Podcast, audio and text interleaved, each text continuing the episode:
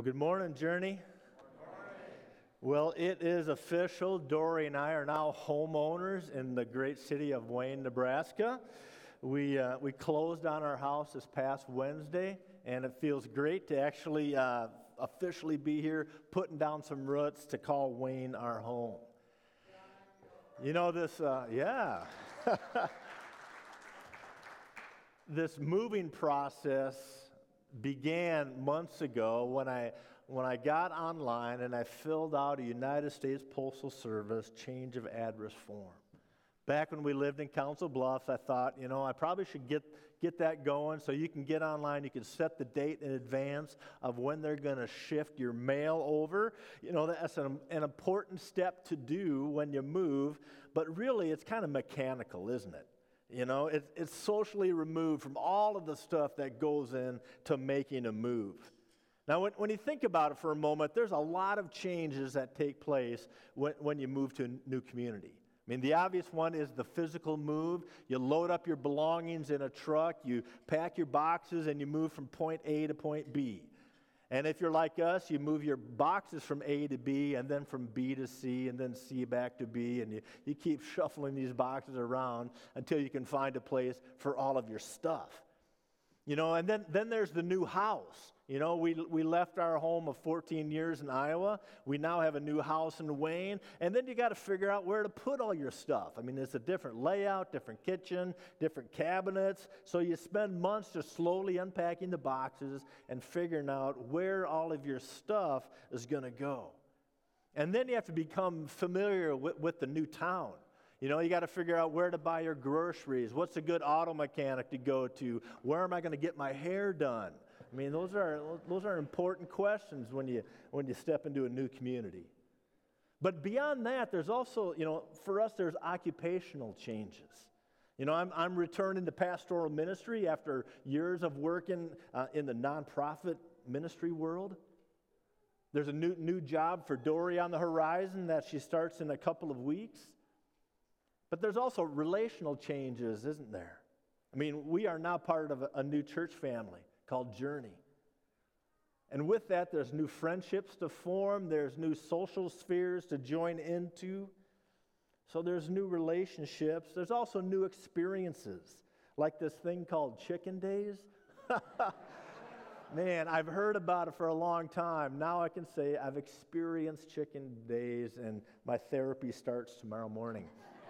You know, it was interesting. It's been a lot, lot of fun. I love seeing the community come out. Um, but man, it's, it's, that's all part of being involved in a new community, the stuff that makes it unique. You know, a question that I've heard a lot lately and, and I've asked myself is the question, uh, where are you from? I mean, it, it's a great question, right? Because it's, it's more than just your mailing address. It, because it involves, you know, when you, when you ask that question, it involves hopefully further conversation. So if I were to ask you that, you know, I, I would really like more than your mailing address because it's really an opening of a door to conversation. You open up opportunities to connect with that person, and maybe it leads to some follow up questions as you get to know them and their families more. It, it might lead to deeper questions, and it could begin, you know, a chance to begin a friendship. So, where are you from? Well, that question lies at the heart of our text today from Colossians. And at the very beginning of Colossians, a small window is opened up to that when Paul begins his letter and, and he addresses it to the believers in Colossae, which is a small town in modern day Turkey, and at, at that time, kind of a backwoods part of the Roman Empire. So he addresses it to the believers in Colossae, but he also says to the faithful brothers and sisters in Christ. So, as far as Paul is concerned, uh, these believers had two addresses their physical location, you know, what we would call our, their mailing address, and then uh, their life absorbed and wrapped up in, in the King of Kings, Lord of Lords, who is supreme and sufficient over all. And you know what? As believers, we essentially have two addresses as well. You know, you have your mailing address, we all do. But then we have another spiritual address, which really focuses on where you are with Jesus and where you are at in Jesus. So it's this spiritual address where we want to camp out today in our text. Now, we, we pick up today in, in the third chapter of Colossians, and chapter 3 begins with a shift in the book. The first two chapters really focused on um, the questions of who and what is Jesus. So, Paul really goes into depth in talking about how sufficient and supreme Jesus is. And, he, and it's very clear that all we need is Jesus. We don't need any add ons to our, to our faith. We just need Jesus as supreme. But then, chapter 3 begins with a how question. He says, because Jesus is supreme, because he is sufficient, how then are we to live our lives? How do we live life at this new address that we call in Christ? Well, here's the point I want you to remember today. When, when we come to Jesus as our Savior, we get a new address, and with that new address comes a whole lot of change. A whole lot of change. So, two, two changes I want to uh, point out today that, that we need to embrace as being part of in Christ. One is a change of focus, and the other is a change of practice. Well, this first uh, is about a change of focus. You know, I've been wearing glasses since I've been 15 years old. You know, it's not my choice. It's just what, what happened. My eyes started going bad. And I remember, I remember I was in middle school in math class and, and I couldn't read the board. And this went on and on, and I couldn't read it. And I moved to the front row, still couldn't read it. So my parents took me to the optometrist, and I got glasses. And ever since then, I've had to wear them day in, day out, you know. And every, every couple of years, I have to go um, get my eyes checked because it kind of starts with when I'm driving, you know, I'm driving at night and I realize, oh, I can't read those signs. And, and, and you, you kind of brush it off for a little bit, then you realize, no, I really can't read those signs.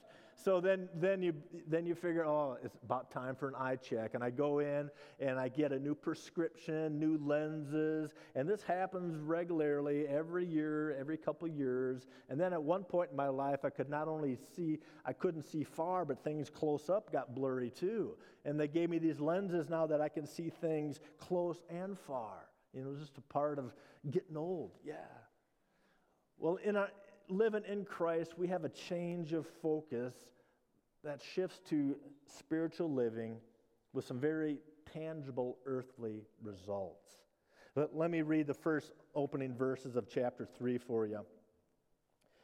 The Apostle Paul is writing, and he says, Since then you have been raised with Christ, set your hearts on things above where Christ is seated, seated at the right hand of God. Set your minds on things above, not on earthly things, for you died, and your life is now hidden with Christ in God.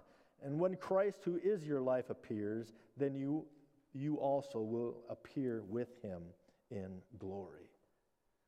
This new focus that we have comes from and is derived from a new relationship that we have in Christ. It comes out of living in Christ. And these first few verses are a description of what that life looks like. I, I, wanna, I want us to look at those again, but in a different order. And as we change it up, it's this beautiful description.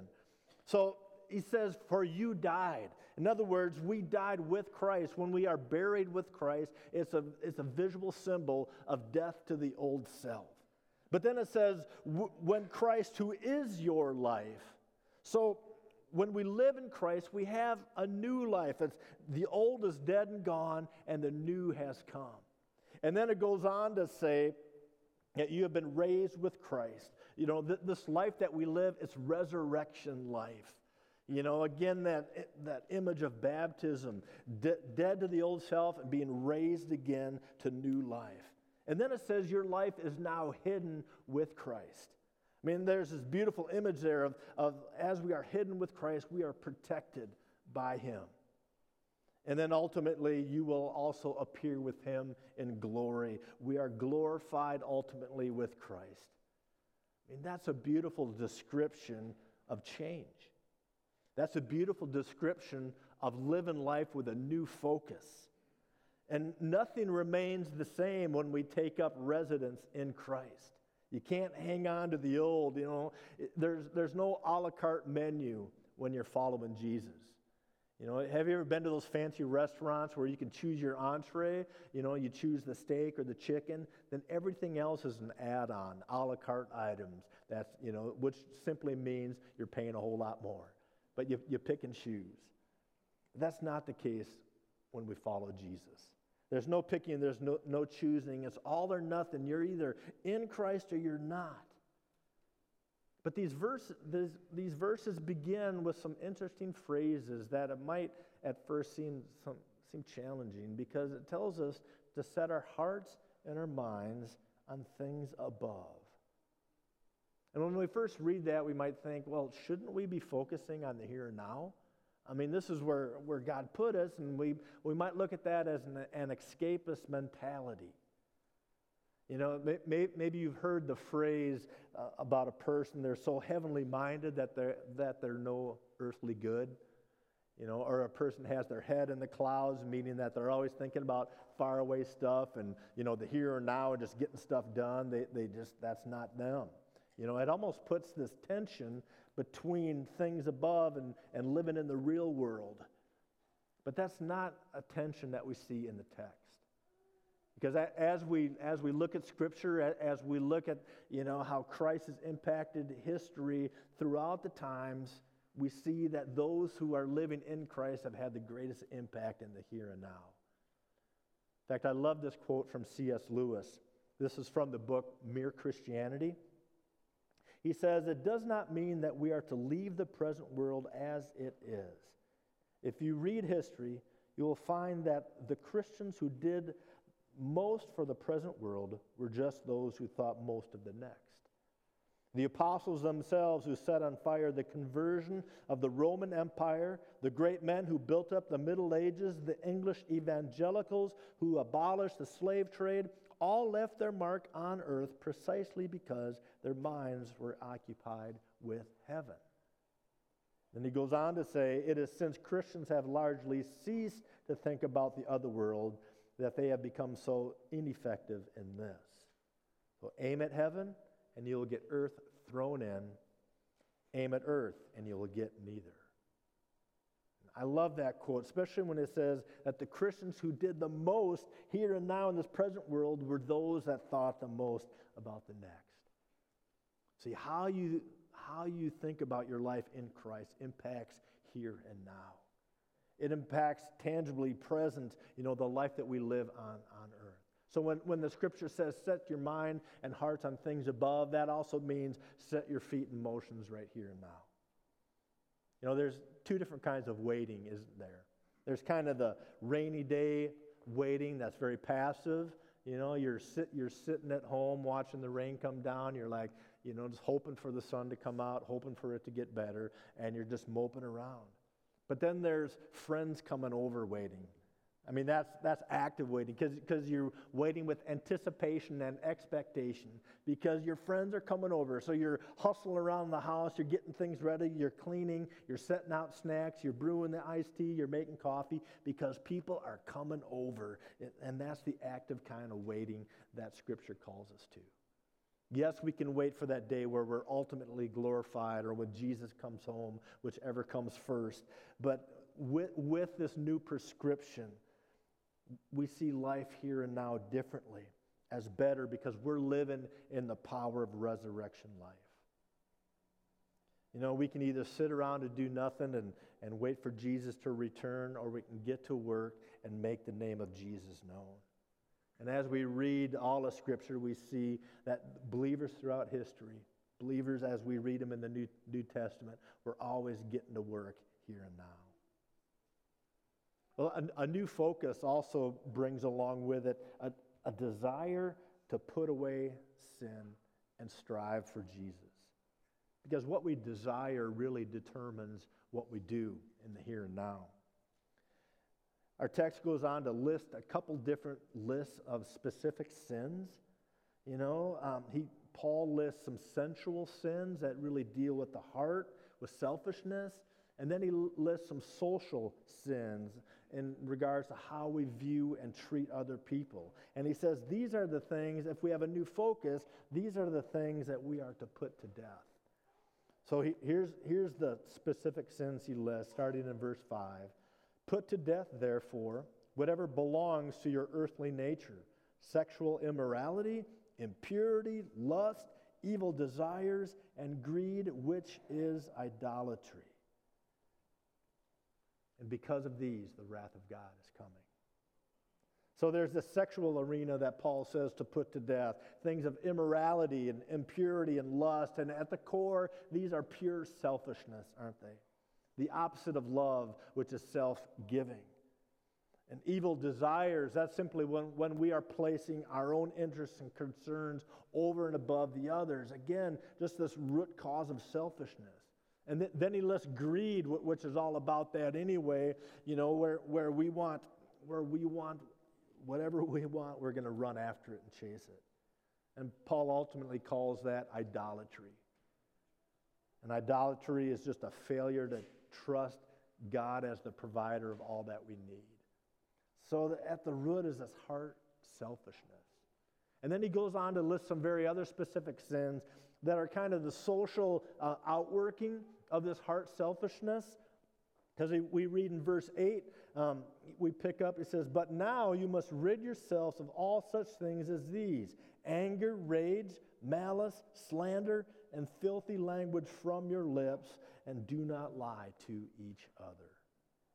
You know, these are really just verbal outworkings of a selfish heart. If it's all about you, if it's all about what you want and, and your desires, man, things like anger and slander and rage, man, that, that's just the visible symptoms of a messed up heart. And Paul says, put these to death because we have a new focus. And that leads right to our second point this morning, because a, a, new residence also leads to a change in practice. Do, do you ever like go through your closet from time to time and just purge your clothing? You know, you break out the garbage bag and you start pulling stuff that either you haven't worn in a long time or for some reason, you know, due to humidity, it starts to shrink in your closet and, and it no longer fits. You know, I hate when that happens. But you're taking this stuff, you're putting it in the bag, and you're like, all right, I'm just going to get rid of it. Need to make some room. And you take it down to Micah's closet, or you go to, go to a Goodwill and, and you hand it off. You know, this is the, kind of the analogy that Paul is making in the scripture because he's saying, out with the old lifestyle, out with the old way of living, and in with the new. And this analogy, you know, we've already seen earlier in Colossians in chapter 2, because he says taking something off also means putting something else on, something new. Now, picture this scenario. You're getting ready to go out somewhere, and, and you walk, in, walk into the living room, you're grabbing your keys, you're about to head out the door, and your spouse stops you and says, You're not going to wear that, are you?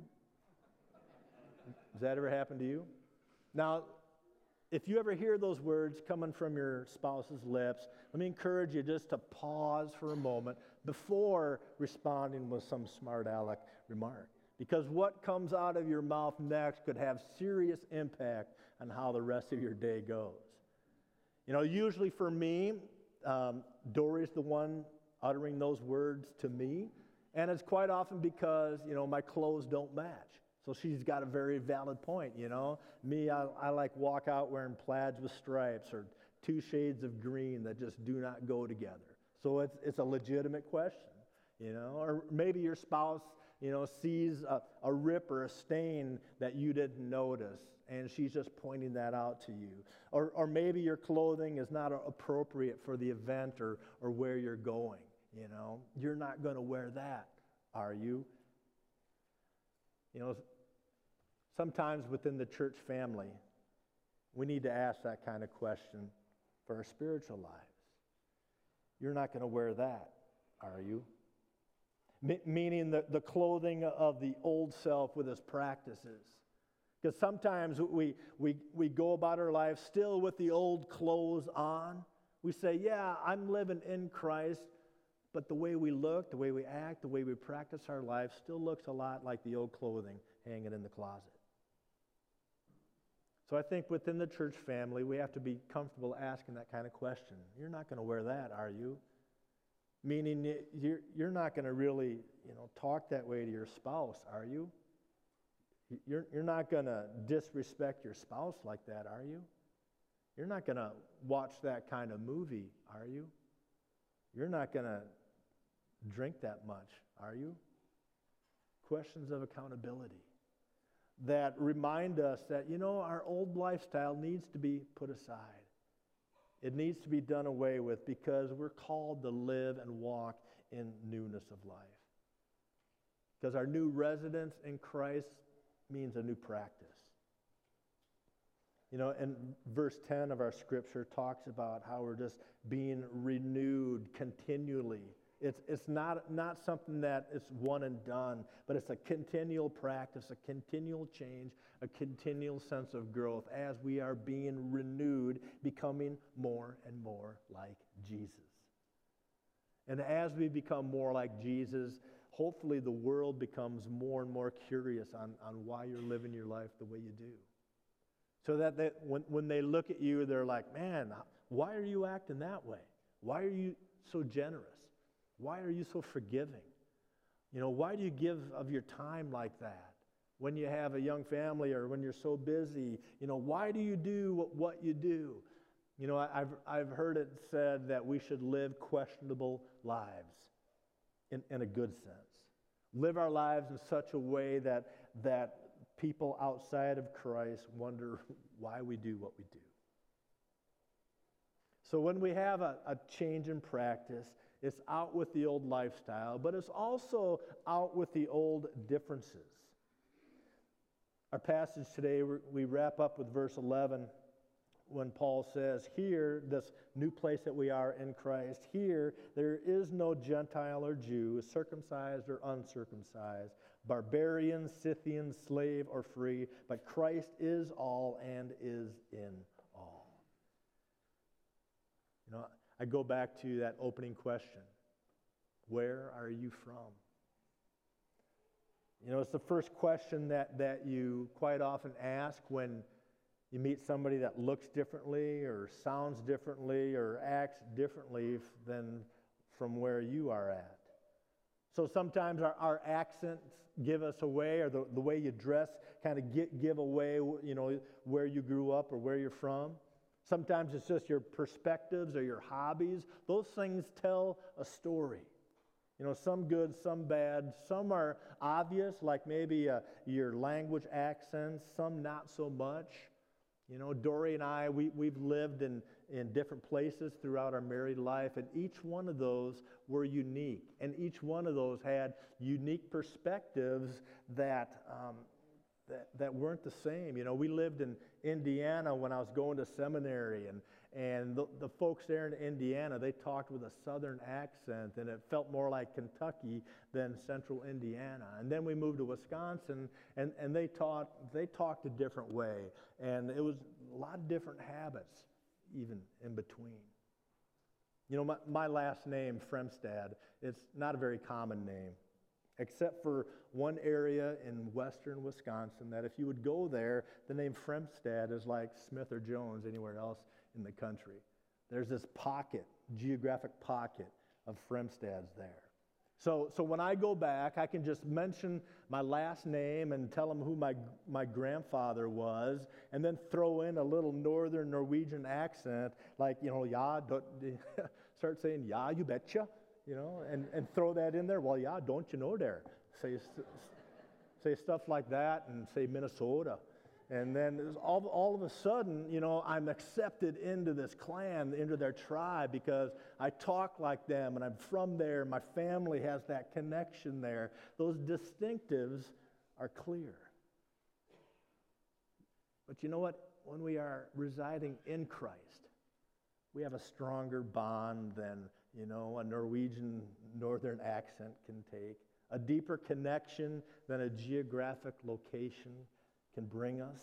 You see, the gospel breaks down those barriers, the gospel breaks down those walls. You know, look at the life of Jesus. When he was on the earth, he broke down all of these barriers because he literally touched the untouchable. He went and, and touched the leper, those that would have been, been considered outcasts and unclean and couldn't even reside within the social sphere of the city. Jesus reached out to them and touched them. And Jesus gave attention to children, which in that day and area were, were overlooked and, you know, uh, bet, better left unseen was the approach to children. Jesus elevated and, and valued women in a culture that saw them more as property than anything else. See, Jesus brought the gospel to all the wrong kind of people. He ate with the wrong people. He went into the wrong people's homes and he opened up the kingdom of God to the wrong crowd, at least according to the Jewish mindset of the day. Now, you, you might live in, in the city limits of, of Wayne, or you might live in another you know, community, maybe Allen or Laurel, or you might live in Wayne County or you might live in northeast Nebraska. But more importantly, we are a church family who lives in Christ. And we do this together. So being in Christ is always greater than your mailing address. Where, where are you from? Folks, with this new residence that we have of being in Jesus comes a whole lot of change a change in focus and a change in practice. I'm going to ask the worship team to come back up this morning. And as they do, I just want to ask you this question, you know. What, what's your address? Do, do you have one address or do you have two? We all have a mailing address, but do you have that second address that says, I am in Christ? And if you do, are you living your life with a change of focus? Are you living your life with a change practice? In such a way that people are curious and people are questioning, you know, why do you do what you do? And I want to encourage you today to take up residence in Jesus and let the world know why and who you are. Let's pray together. Father, I want to thank you for just the opportunity, the privilege that, that you give us to take up residence with you. Father, I, I pray for each person here this morning that we can say, yeah, I'm, I'm living in Jesus. And with that comes all the change along with it. So, Father, do that work in our lives. Stir in the hearts here that, that might be on the fence or, or not really sure of what that means to, to take a step. But, Lord, I just pray that they do so today. And we lift this up and pray in your name. If that describes you, if you, if you want to take that step of becoming and living in Christ, and come talk to me today or connect with me during the week, and I'd love to just walk you through that process of living your life in Christ.